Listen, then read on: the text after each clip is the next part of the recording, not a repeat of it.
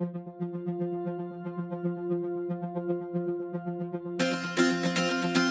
you, have you got into the habit of the cold showers yet? Every morning, oh, I've been doing it for nearly 10 years now. What would you say is the value to you? Um, okay, so uh, top line value makes you feel better. It actually, but like Louise was talking about, does pump up your dopamine. Dopamine is a reward hormone. You literally feel good. It will make you feel happier. Wow. Now, and it's not, you know, it's not massive, but if you're paying attention, it is significant.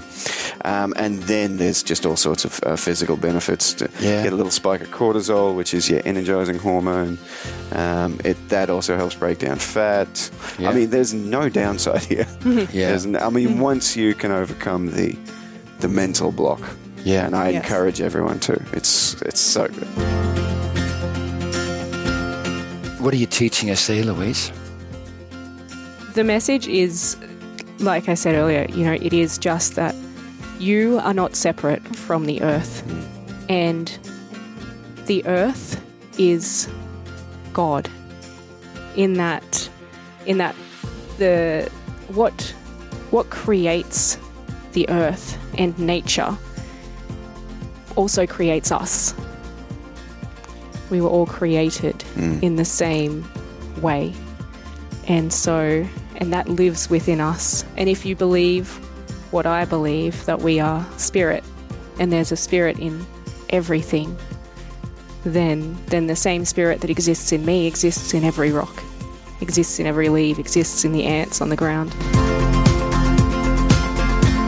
I want to make sure that our egos are kept in check by us not uh, uh, definitively saying uh, this is the way we see it, so therefore it is a right way. Like, I'm really open to the idea that the way that I see it, I share it with you. I share it with everybody, but equally, it's the only way that my mind to date can actually um, identify. And I'm really open to the, the whole concept that maybe I just can't think of anything else. Or maybe I haven't read anything which someone's given me another alternative. It's the best that I can come up with. But my evolutionary mind, our evolutionary mind, may be only a part way along its evolutionary journey. Yeah, that's uh, that's such a valuable thing to consider too. What are the limits of our perception? Oh, You know. love that.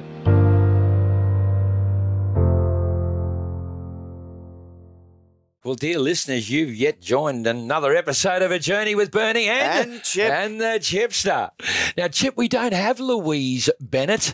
I called her Louise Benefit the other day. Well, yes, just off mic that might have happened. But why? Why Full she is a benefit. She's She an is. enormous benefit. I tell you what, so much benefit that that poetry, dear people, and prose Mm. that she wrote during her journey, that you had the most magnificent opportunity to to listen to and absorb Mm. um, uh, last week. Uh, sh- We did double that. Um, we've got another another episode here, and dear people, I can't let go of it. Yeah. because there was too much learning in it, Chip, wasn't there? Yeah, Eh? well, while we were recording it, that was my thinking too. I'm thinking, oh, we might need to split this one. Mate, what what what about the stuff that we actually did explore last week? Oh, there's a the lot of the poem meat. called "Waiting," Yeah, huh? Yeah, and that, and, and again, well, it's we spoke about juxtaposition a lot in that, and that that I spoke none of that, by the way. I couldn't even pronounce the word. It was you and Louise that spoke about juxta. Yes, juxtaposition, which is the setting beside each other of, of two different elements so that the contrast between them illuminates a deeper truth. And that waiting poem, there was really about that because in, in that poem, it was about Louise's body's breaking down. She's in the waiting room at the chemo Yeah. ward, but she's bringing joy. You Yeah. know, like she's uh, so so. There was the juxtaposition between a physical state and a spiritual state. Yeah, yeah, yeah. You know, And I also loved what she said there. She said, Why is a waiting room a waiting to hmm. die possibility versus why can't it be I'm waiting to hear news of life. I'm waiting to I'm waiting to still choose to be life. Mm. You know, um, she spoke about is it is it is it waiting to die or is it play? Yeah, exactly. yeah, total contrast, but Mm. still choices that are available despite the uh, darkness of the waiting Exactly. room. You know, Yeah. Ah, that was just a um, wonderful um, contrast. And then there was that incredible piece of work called Black Tar. Mm, powerful, heavy. Powerful, mate. It's heavy stuff. But I loved it. I, what was that last two sentences? It was something around what of me am I not telling the world about? Mm, That was that was the thrust. It was something like uh, n- no one will know how little of me they They- really see. Absolutely. You know, yeah. yeah. So really, and again, and like what I love about that, the juxtaposition again, the contrast between what was going on for Louise in that poem, which was just total spiritual chaos, but the you know the physical facade was fine. yeah. You know, and then by the time she gets to waiting, and even though you know she's had this cancer diagnosis that would that would crumble most of us, Yeah. she's on this journey to become something much more joyful. Yeah. You know? Yeah. Yeah. Yeah, and and stuff. and in the process finding her authentic self a, Mm. a high degree of her authentic self you Yeah. know? and that was another uh, another theme that came out of that Big one. beautiful poem the black tar you know Mm. to what degree are we our real authentic self Mm. and is there a limit Yeah, well, yeah. There- Oh, we I have love good- that. We I have love a that good talk about that. Yeah, and as and as you know, see, I'm st- I'm still kind of working my way through these issues and how much, and is it is it a betrayal to your authentic self to not display that authentic self in its entirety all the time to everyone? Yeah, well, you know my position on that. I, I, and and and Louise and I, I just had a little slight different perspective there. I think. A bit of friction or friction. yeah, yeah, Yeah. yeah. I, I, I think you got to pick the times and the moments when to display authentic self because mm. it's empathetic to know that some people can't handle one's mm. straightness, one's realness, one's authenticity. And why do you want to create a tension when it's unnecessary?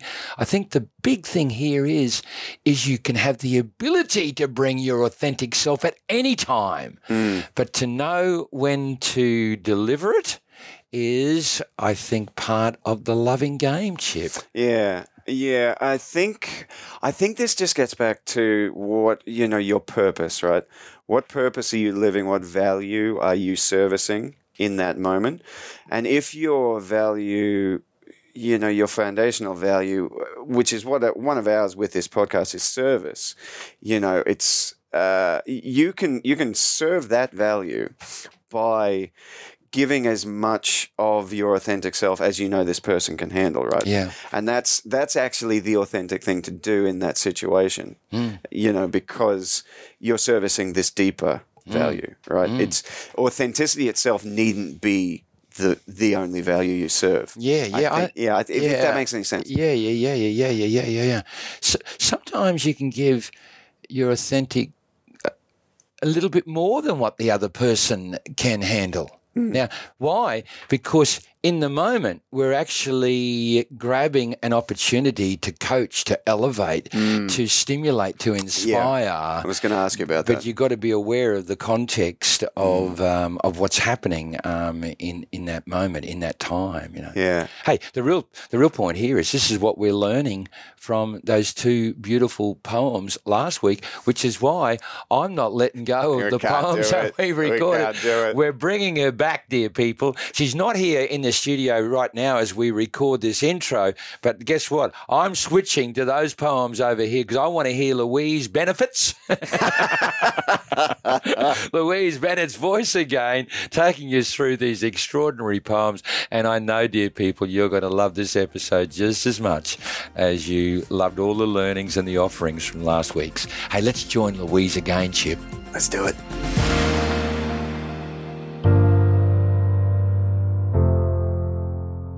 Now let's do one more. One more, yeah. For, well, But- yeah. What, Louise? What would you like to finish off on? Oh, Louise, Louise, Louise, Louise, Louise, Louise. Please choose the one that I want. Louise. Let's oh see whether we got Oh, my synergy here. Louise. I don't know. This is too hard. You've Just got pick one. the that- one you you have to pick you've the got one, one- you okay, want. look, no. That's, that's how this works. It might be the one that Bernie wants to. This is too hard. But Come look, I'm gonna. I'm too attached to these, so I'm going with the one that Bernie said because Which I. one? I didn't say anything. You hinted. You hinted. It's fine. I, It's good I because I'm you too while she attached. wasn't looking. I think she's right. No, I'm too attached to all of these, and so it's very tricky. I need help to choose. Uh, so Chip, I'll let you choose, mate. No, she's It's a piece of service. No, she Louise hasn't. already made the Have you already, cho- have you already chosen? Yeah, yeah. Oh, I thought you'd, you were you're letting us choose. Nature is God. Nature is Nature God. is No, this one's great. God. And it's great because I spoke about this in the previous podcast. I said that I had a poem called Nature is God. So mm. let's Can we- wrap up with this. Can we get this poem into context? Right? Why is this poem so important? Why is this sentiment, this focus so important to playing in the waiting room? to the joy in the waiting room, to overcoming black tar, to the pathway of authenticity, can you possibly start before we even read it by connecting it with I can, yeah, absolutely. our journey today? So, I guess uh, in a very ob- obvious sense to me, there is a literal connection between Nature is God, this poem, and the poem Waiting, where this poem here, Nature is God, uh, is about the fact that everything is connected.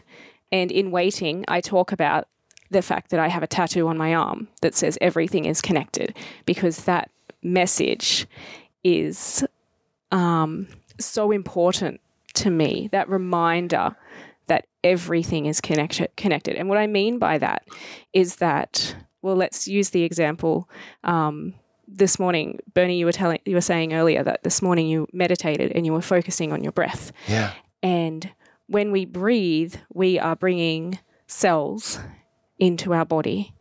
And some of those cells stay in our body and some of them are released. And some cells that we release have been in our bodies for a little while. And so we're releasing part of us out into the mm. universe. And those cells may go and rest on a rock and then they become that rock.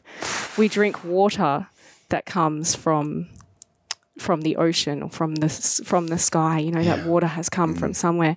We drink it, we expel it. It goes elsewhere into the universe. Everything, every cell is connected. Every atom. Every yeah. atom. Right down to Ev- the atomic yeah, level. We there is a connection, and so when I say nature is God, uh, my whole life I've felt a very strong connection with nature. I enjoy spending time in nature, and at no point in my life have I have I ever felt that I am not part of nature, uh, and all humans are part of nature, and so this. Uh, you know, I feel like all of my poems in some way are a love letter, and this this poem is a love letter to to Gaia, to Mother Earth. Right. Yeah, Yeah. Chip, is that woo woo to you? No, I don't think so. I think it's science. Uh-huh. It's Yeah. science. No, it's Truly. absolutely science. We can Every- we can think of it as woo woo, but it's also Yeah, no, I, Yeah. I, I'm not sure if I'm getting it right, but I think I heard Ne- Neil deGrasse Tyson say once you've hit a certain age, you've your your atomic structure has literally been made up of atoms that have been everywhere in the universe at some point. Because that's the flux, and that's atoms move around like that. I could completely have that wrong, but it's a nice sentiment. it Isn't is beautiful. Mate, we're going to make it a permanent part of the podcast. There you go. and we're going to quote Neil too. Take that. Louise, as you were, as you were describing that, I, I was thinking the cells that I breathed in this morning during meditation. I'm on the river, so I'm I'm taking in some oxygen cells that come from the photosynthesis of the trees that are all around me. But those trees can't be existing unless, of course, they have the the sunlight, you know, from mm-hmm. the sun.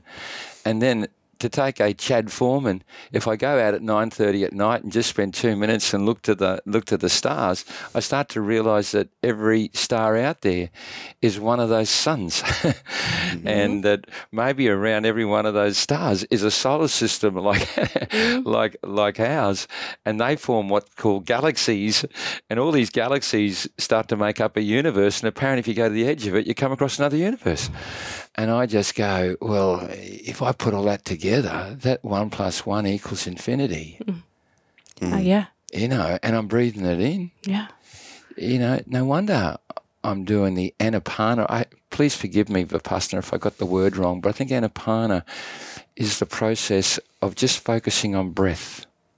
That's the meditation word, hmm. focusing on breath in through the nostrils and just out. And even short breath, you can just feel the breath just hitting the nostrils and go, I got no idea why that is now giving me so much joy. Hmm. But I have this thing that arises that I'm actually breathing in life, life itself, hmm. you know? And it's like breathing in God.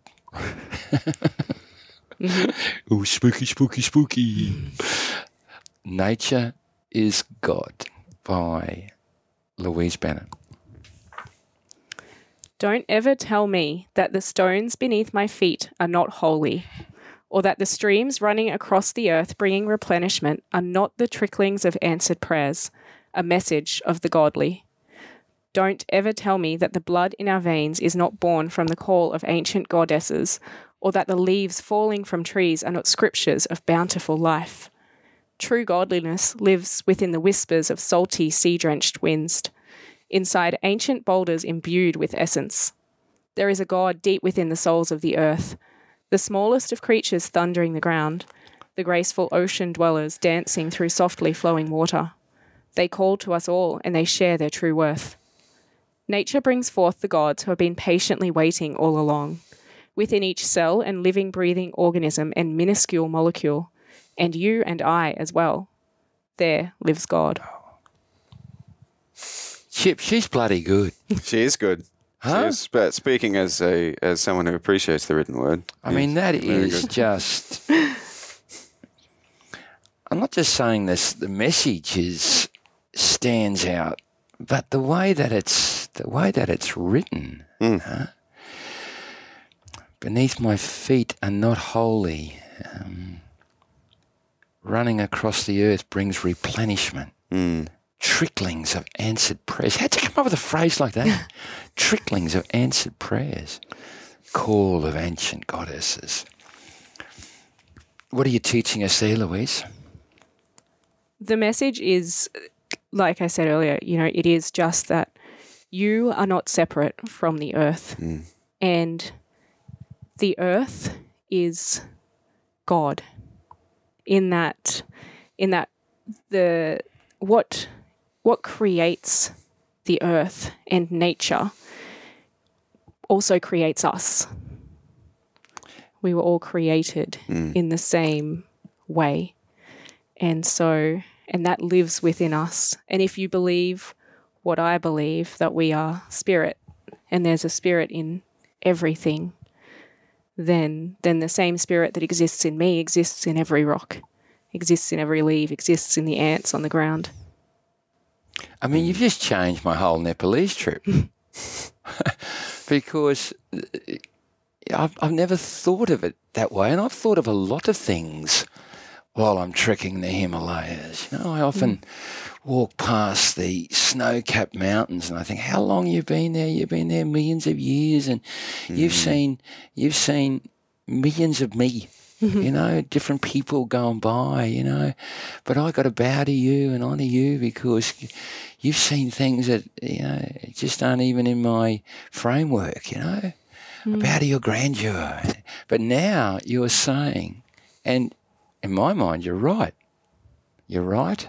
Just makes sense that the same force or essence that created nature, the rock, the plant, is the same force or essence that created us living things. Mm.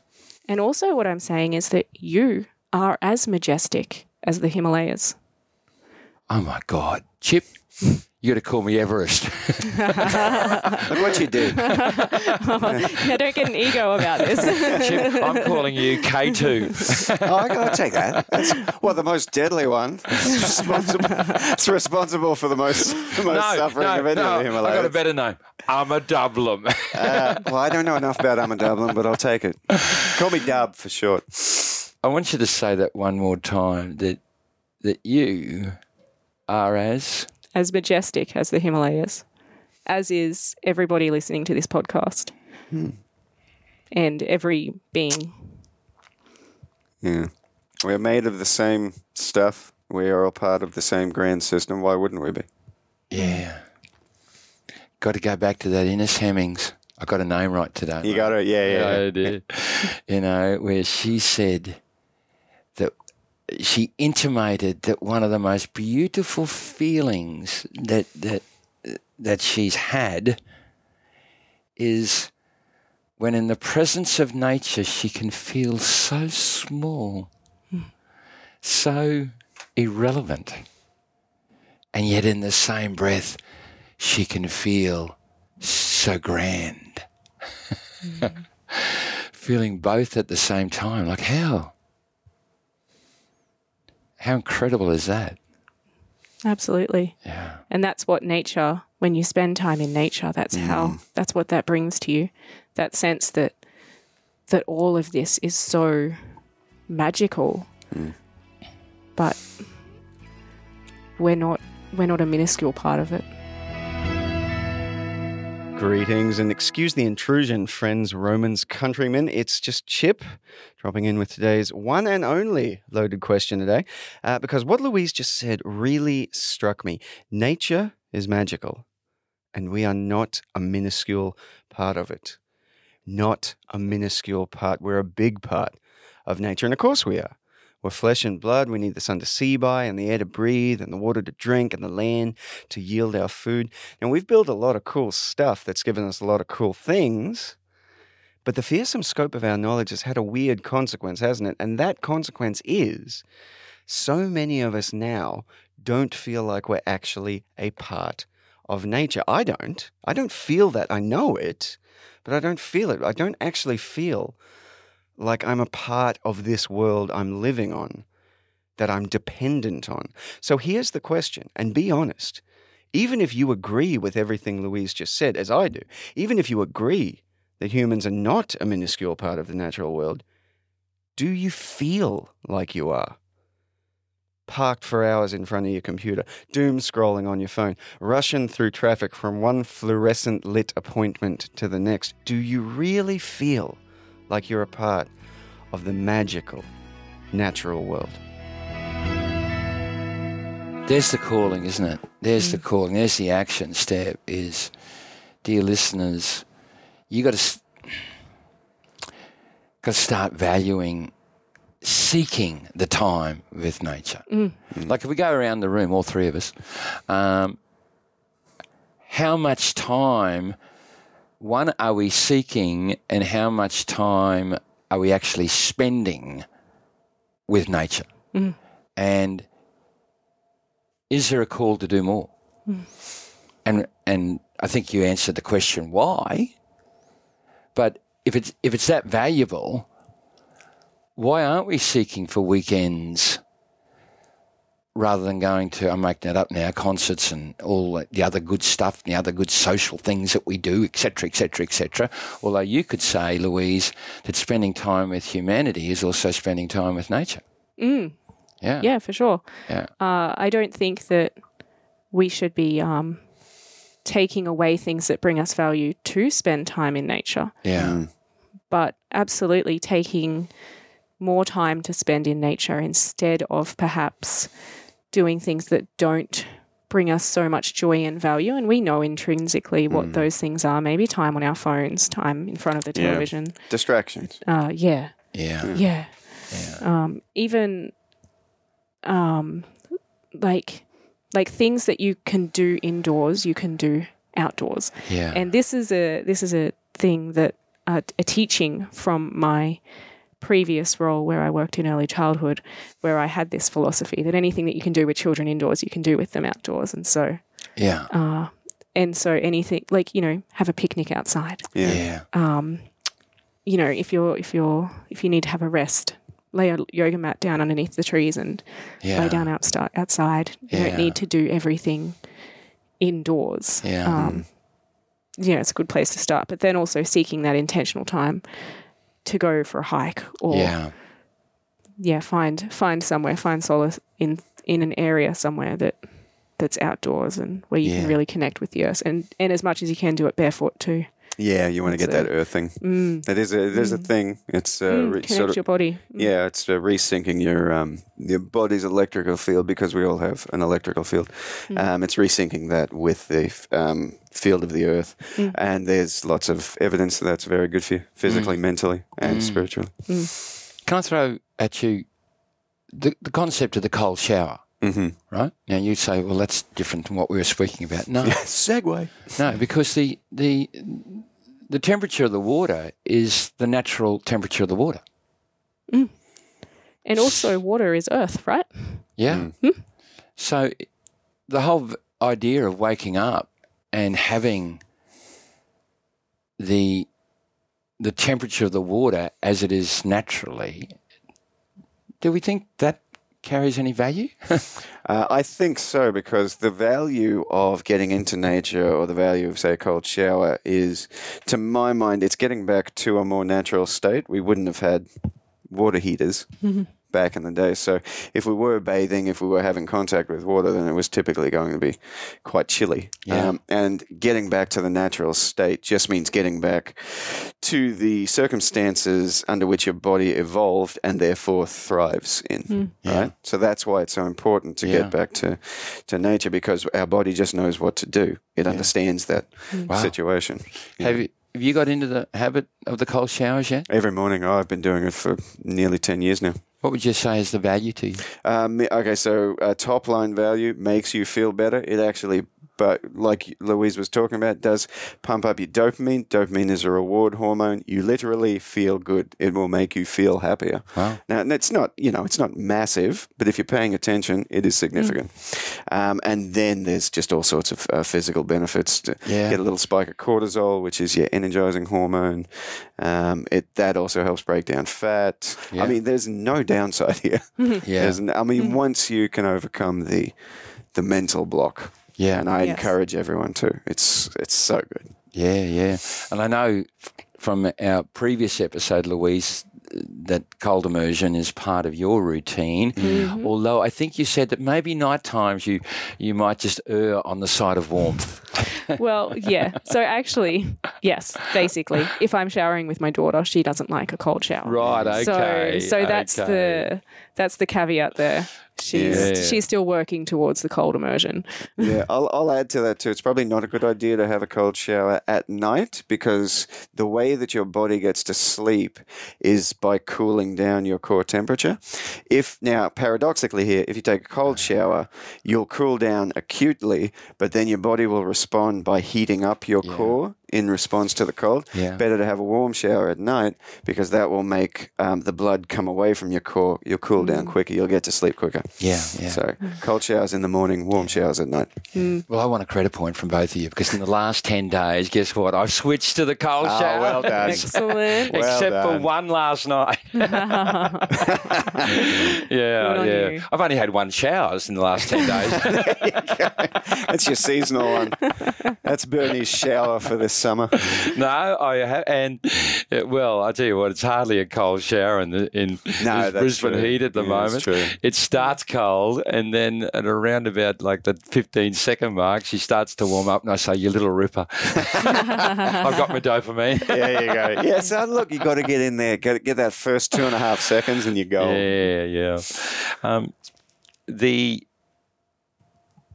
the value of waking up at five o'clock and and for me walking the Brisbane River um, along this Kangaroo Point walkway that's surrounded by plenty of trees. It's also surrounded by plenty of people. Being able to look across the botanical gardens, I I I love that. I really love that that um, that opportunity.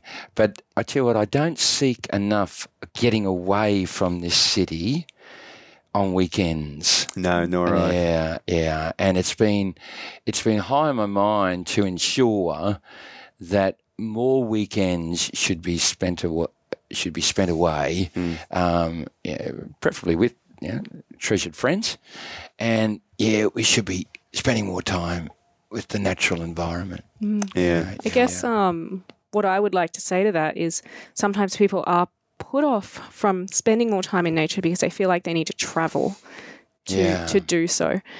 Um, I go to Karawatha Forest or Mount Coot-tha Yeah, or Daisy Hill, yeah, or you know there are many places local Yeah. you don't need. yeah, It's fabulous to go Yeah. somewhere new to explore and travel. You know, a distance away from what would be your home, but you can find if you're fortunate enough enough to live in a city in Australia, um, or so, like you know a city around the world where there is nature, then you can find it without having to travel too far. So that, like you know, we don't want that distance to be um, an impediment.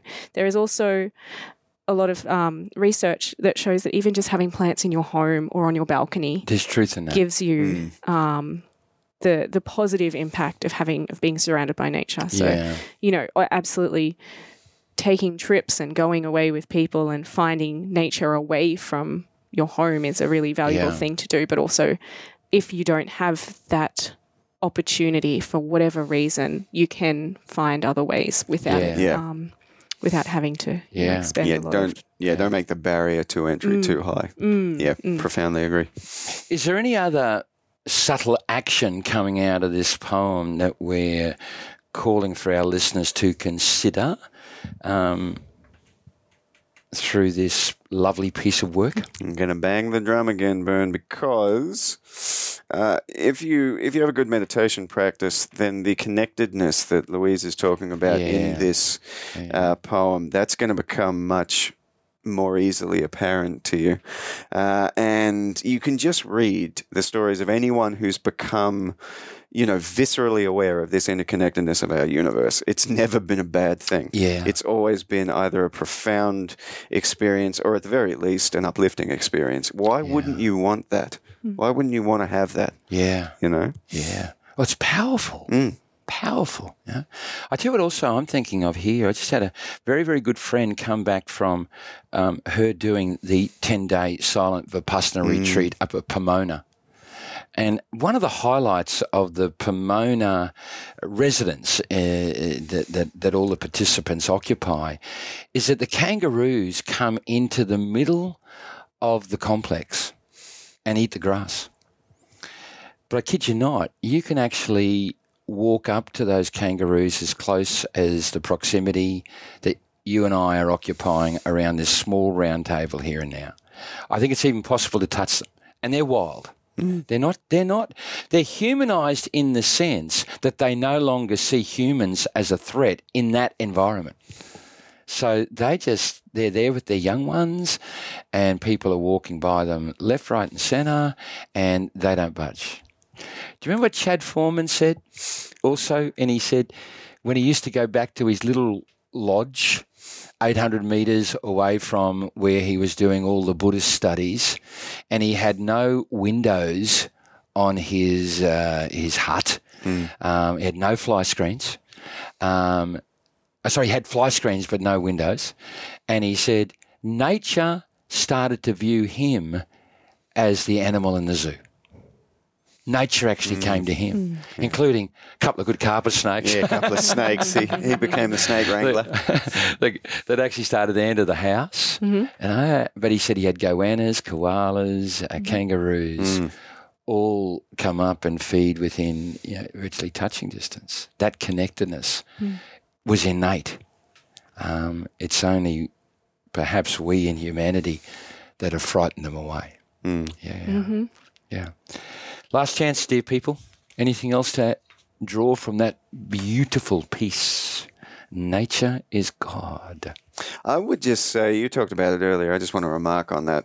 Um, it's you were talking about how beautifully written it is, and I agree. Um, and I just think, uh, you know, Bernie, you and I have diverging tastes when it comes to those things, but I think that that's evidence of a kind of universal aesthetic sense in humans, and I think that I think that does exist, um, Yeah. and I think that that's just more evidence of uh, fundamental connectedness between I- us all. I think it is, but as Louise, you, you've intimated, people could hear that poem, read that poem, and and not get it, uh, or not be able to connect with it. Shall excuse the pun. Um, and yet, I agree with you, Chip. I think if you clear away the crap, come down to the the base of it all, the core of who we are. I think the essence of that poem is fundamental. It, it, it is. Mm. It is who we are. I think the three of us here, yes, we understand that and we feel that that fundamental connection. But I also think that this poem is controversial in saying that mm. God is not God, that nature is God, that we are God. And so there are people who would be confronted confronted by that idea and who m- may not agree with this, uh, which is fine because we're all on our own journeys and our own pathways, and we have our own interpretations of creative work. Uh, but I do feel that that there are people who would listen to this poem and very strongly disagree that nature is God. Yeah, I hear what you're saying. So when I look out at 9:30 p.m. at night, thank you, Chad, to the stars and and the galaxy and the incredible universe that's up there, I'm looking at nature. Yeah, Yes. and yet you still call it the source. Yes. Yes. Yeah, yeah, yeah. Yeah. So again, it's it's a play with play with words, isn't it? In a way, like Mm. you said. I look to the stars and I go, "That's source," Mm-hmm. um, and I appreciate that source flows in with through what I call nature down here, the botanical gardens, the trees, the beautiful essence of every single human being. Yeah. yeah.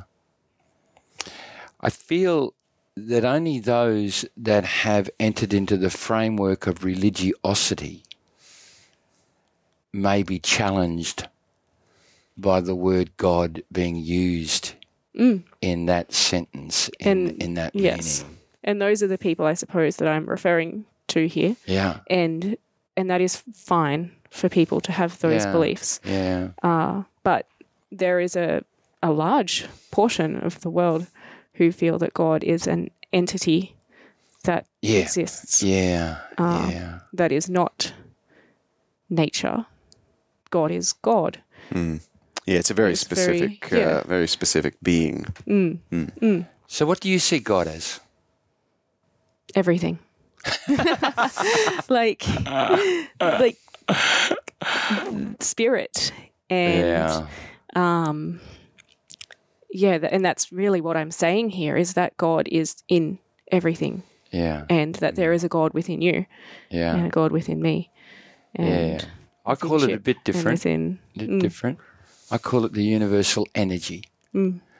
And by the way, that's only a term that's uh, I've heard energy used a thousand times before, but I'm really sitting comfortably with it now. I've, I've, you know, an energy created mm-hmm.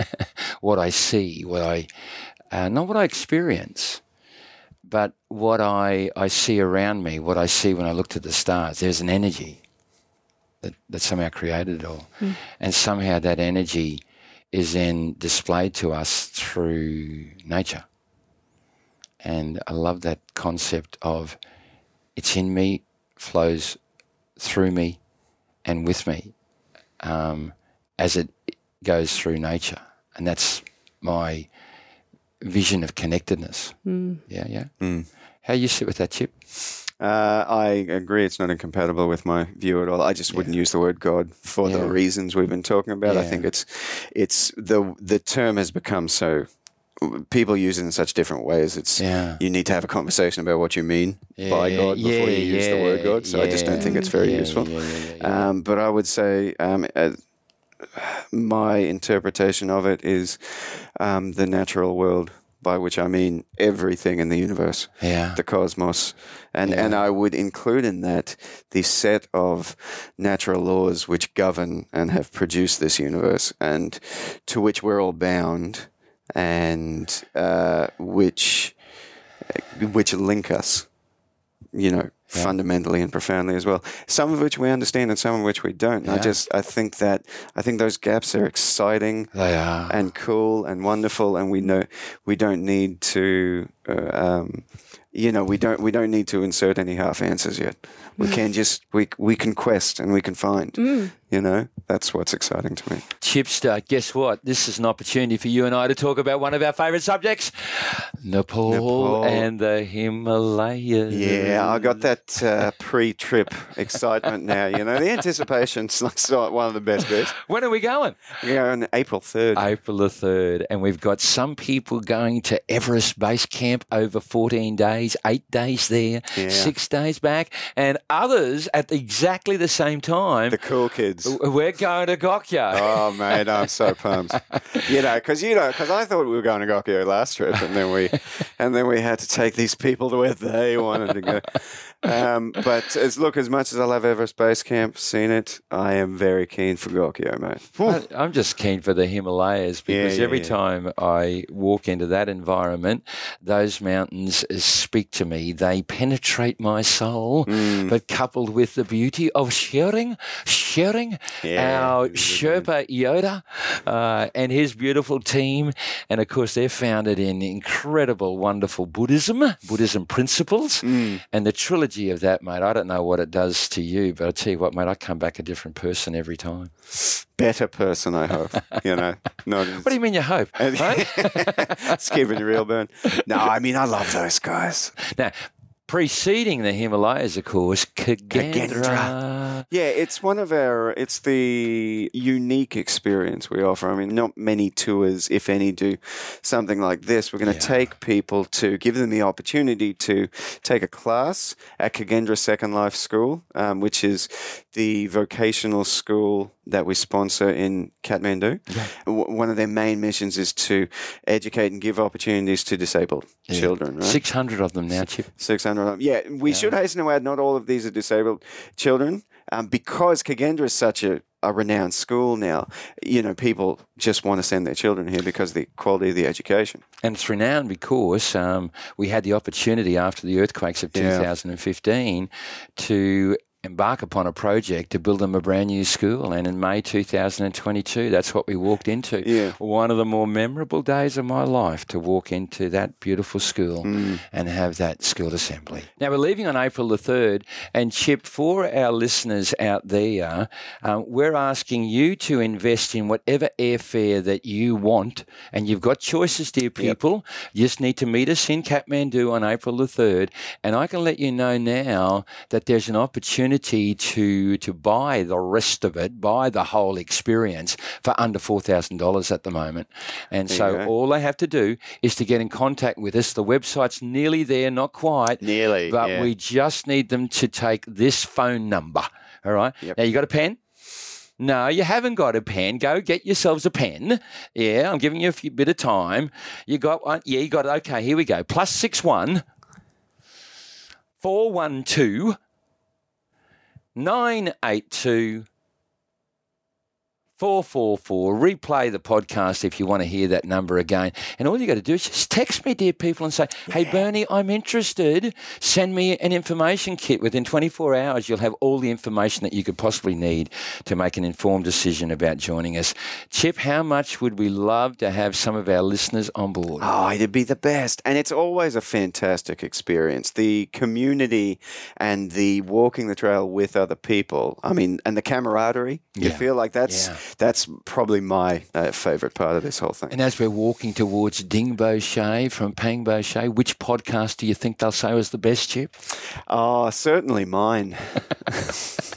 Mate, that was the wrong answer, you dude, Peach. Talking about podcast, what if I threw at you that you've almost given uh, another validation for the podcast because what we're asking people to do, just join two humble guys Exactly. who are on the journey looking for a couple of answers that may start to fill a couple of those gaps. Hmm.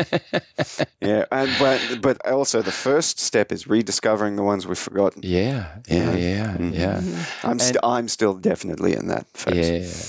Yeah. And secondly, if- I want to throw this back at both of you too. It's,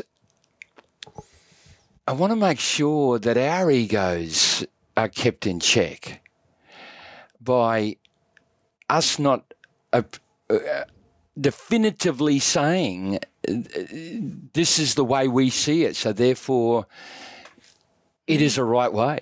Like I'm really open to the idea that the way that I see it, I share it with you.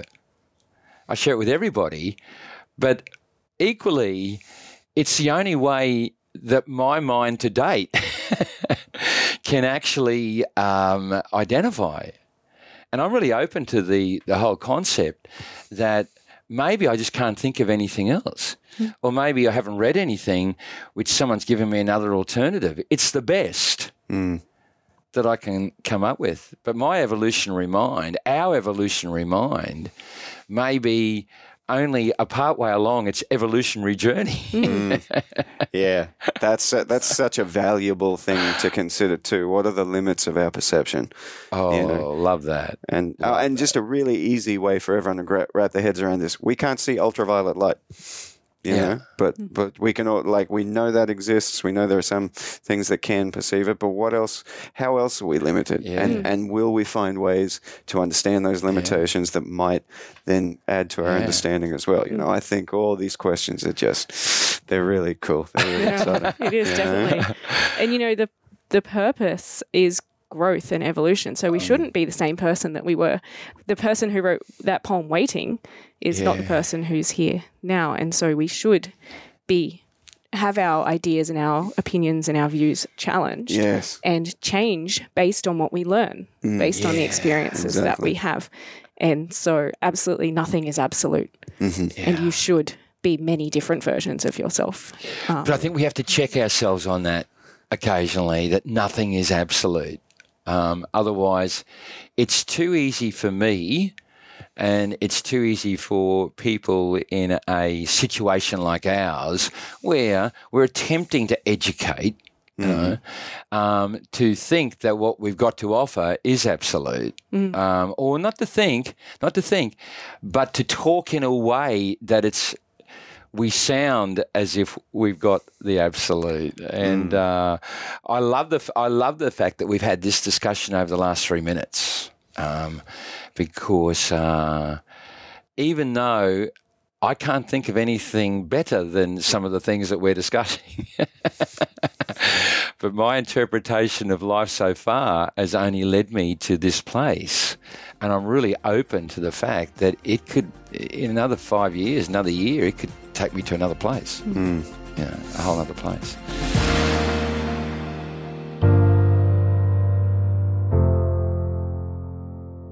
Dear Louise, dear Chip, I tell you what, this has been one heck of a journey. It's We- quite the ride. well, I'm not just talking about today's episode. Thank you ever so much, Louise. You've been absolutely beautiful in your your contribution. But really, Chip, we need to measure Louise's contribution over three episodes. Oh yeah. You know, um, uh, please forgive me, but um, I'm thinking of, you know, Joel State, um, how blessed we were to not only interview Joel, but then have his dad back, Keith, and we had his boss in one day, you know, talking about all that we could learn from uh, Joel's journey um, with the Grim Reaper tapping him on the shoulder with a cancer. And now, uh, thankfully, we've had the beautiful Louise Benefit who's going through a, a similar journey, although she's so hopeful, isn't she?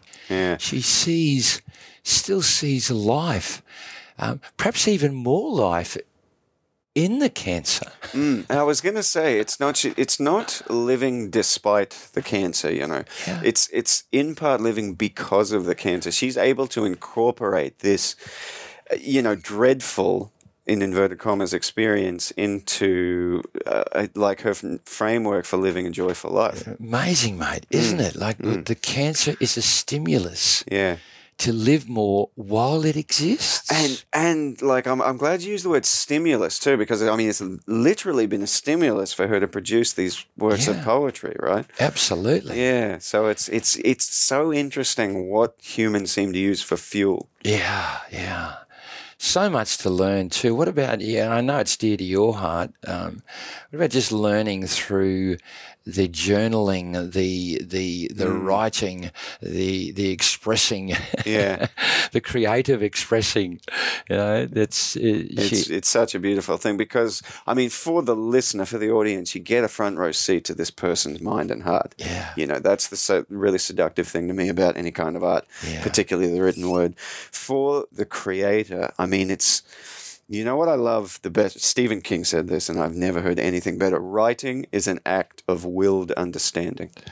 Mate, you're gonna have to explain that one. Yeah. well, he was talking about he was talking about outward facing. It you're forced to be empathetic if you step into the character. Say if you're trying to write a character from a very different point of view, you're forced to understand that point of view.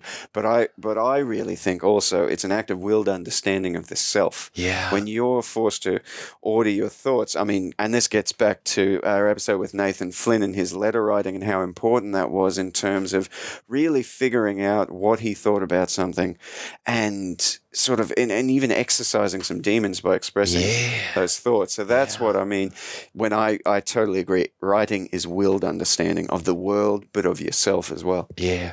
Well, she's given us incredible writings, incredible insights of her, her world over the last two episodes. But Louise, we thank you ever so much for the trilogy. Yeah Um, and the, the the impact upon our lives. We hope you enjoyed it, dear listeners. I don't like that phrase. I hope you enjoyed it. I know you had to enjoy it. There's too much to freaking learn. confidence eh? you want some more chutzpah too much to learn, Chip, from. And isn't it beautiful? You know, type Louise Bennet into Google. I'm not quite sure you'll get a response, um, just like our names, mate. Oh i as- hope it stays that way like I always say, just a couple of guys with a beautiful person like Louise Bennet who could be just around the corner, dear, dear people. And yet there's so much to learn from your neighbours, so much to learn from the person that passes you by. Are you, are you in this life to love people, to learn from people, to learn with people? Because if you're not, you're missing out. I hope you've enjoyed this wonderful episode of A Journey with Bernie and, And Chip. Can't wait to serve you again next week, dear people. God bless you, each and every one of you, and plenty of love. Go spread it around the world. See you, dear people. Goodbye. Greetings, salutations, and welcome, listeners, to another edition of Chips Take Home Pay. And it sounds like today is all about nature, which could be a real can of worms because nature may just be the most important and yet toughest issue on the table right now. Nature and our humans' relationship to her. Now, don't worry, your old buddy Chippy is neither striking off on a climate change rant nor commanding you to redouble your recycling efforts, although I do think it's a great idea to recycle, upcycle, outcycle, all the cycles. It's a nice thing to do, and it's nice to be nice. But whenever we talk about humanity's stewardship of the earth, it does tend to get a bit polarizing. So please, please, please, on whichever side of the political line you fall, know that today's take home pay will absolutely not be about guilt. Guilt does not work. The Greta Thunberg outrage model, in my humble opinion, does not work. Trying to shame people into valuing the natural world makes it a chore, and no one likes to do chores. So this will be in no way a dressing down. Because I'd much rather dress up and get out of the house which is what I really want to talk about today because I think Louise's poem set the table so skillfully for a deep consideration of getting back to nature or nature therapy, to use the parlance of the day. And my first job, I reckon, and this is piggybacking off the central message of Louise's poem, is to convince you that reconnecting with nature is not only good, but essential. Which isn't going to be easy, I don't think, because so many of us live at such a remove from nature and we get by. We get by. The detriments inherent in living cut off from the natural world, they're not hard, sharp pains. They're these slow, dull aches, which makes them easy to overlook, especially when you've got bills to pay, right? But let's take a look at what happens when people do reconnect with nature. Uh, and there's a lot yet to be proven here, so let's stick with the well studied. So, nature therapy does these things. One, decreases stress.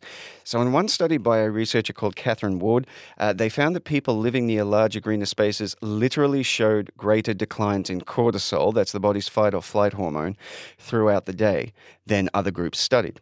Two, Nature therapy increases sensory awareness. Now, military studies show that some soldiers in combat zones actually detect nuances other soldiers overlook, and this helps them spot things like hidden bombs. That's a good thing to spot when you're in a combat zone. Uh, and they often find that these soldiers grew up in rural areas, and their proximity to nature makes them more conscious of their surroundings. Three, nature therapy increases mental focus. Now, one study showed that an hour of interacting with nature improved memory and attention span by 20%. That's a lot. Four, nature therapy makes us kinder. A 2014 study found that showing people 10 slides of gorgeous nature scenes caused them to give more money to a stranger. Five, nature therapy decreases feelings of entitlement. Six, nature therapy decreases feelings of not having enough time. Seven, it decreases crime. Eight, it decreases ADHD symptoms. Nine, it increases feelings of connection to your neighbors. I could go on and on and on, but I think you get the picture. In terms of psychological well being, nature therapy works.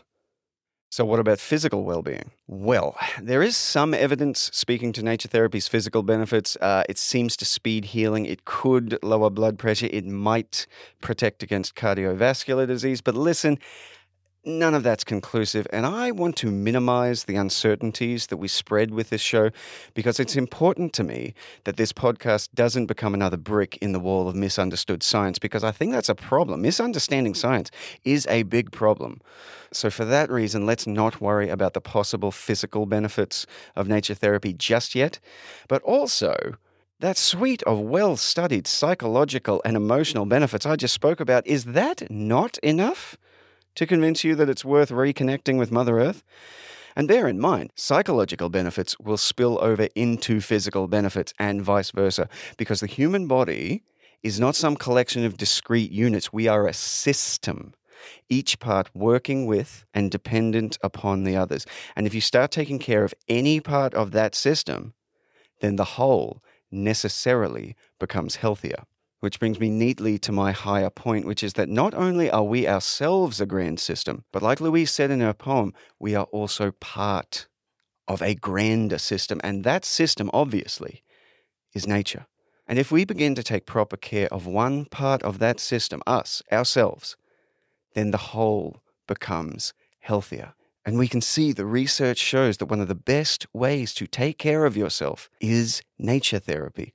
Plug in to the formidable powerhouse of which you are an integral piece, and she will charge you up. And here's the best bit nature therapy is so easy. In one of these studies, they had people just look up into a stand of eucalyptus trees for one minute. And that was all it took to report lower feelings of entitlement and self importance. Watching five minutes of footage from the documentary Planet Earth caused a 46% increase in awe and a 31% increase in gratitude over control groups. The cost benefit ratio in nature therapy is powerful because nature is powerful. So here's the action step simplicity itself. Find a green space near you, could be as simple as the neighborhood park, and commit to spending five minutes a day there. And when you're there, be there. Don't be on your phone, don't be in your head, be with her and let her do the work for you because she will. The studies show that she will. Nature's a beautiful woman and she will bring you joy. Which brings us back to what we were talking about at the start Because when someone's demanding things from you, trying to shame you into doing what they want, then they become a chore, don't they? But what happens when someone keeps bringing you joy? You fall in love with them, don't you? And when you love someone, tending to their well being becomes the furthest thing in the world from a chore. It becomes your purpose. Or to take the point a little deeper, it brings you meaning. Joy, love, meaning in that order. That's what nature is offering you. Sounds a bit like the mission of this podcast I listen to sometimes. All right, that's all from me, beautiful people. I'm Chip Huddy. This has been Chip's Take Home Pay, and I do hope you found some pay worth taking home. But on the off chance that you didn't, we've got a last little something for you this episode. Now, the keener eared amongst you will have heard Bernie mention earlier that off mic, he accidentally called our splendid guest, Louise Bennet, by the name Louise Benefit. That's a weird Freudian slip, isn't it? Well, guess what? That slip is off mic no longer. So, to play us out, please enjoy Bernie Kelly's brain fart and a journey with Bernie and Chip's very first blooper reel. Hope it brings you a little joy, because it all starts with joy. As always, my friends, Auf Wiedersehen. As we say, just a couple of average guys with a beautiful person like Louise Benefit.